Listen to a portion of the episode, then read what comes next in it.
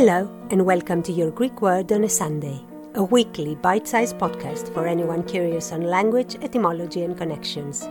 I am your host, Emanuela Lia, and wherever you are in the world, if you want to entertain your brain for a few minutes, this is the podcast for you. Let's go. Welcome to our 200th episode. This feels like a very weird time to celebrate, especially when the rescue teams in Turkey and Syria are making superhuman efforts do donate if you can, whether it's goods or money, and I hope you enjoy today's word. Sio, in both ancient and modern Greek, means I shake, I move. Keep that, you'll need it. There are many variations of how the leader of the giants, Enceladus, in the war against the Olympian gods, was defeated.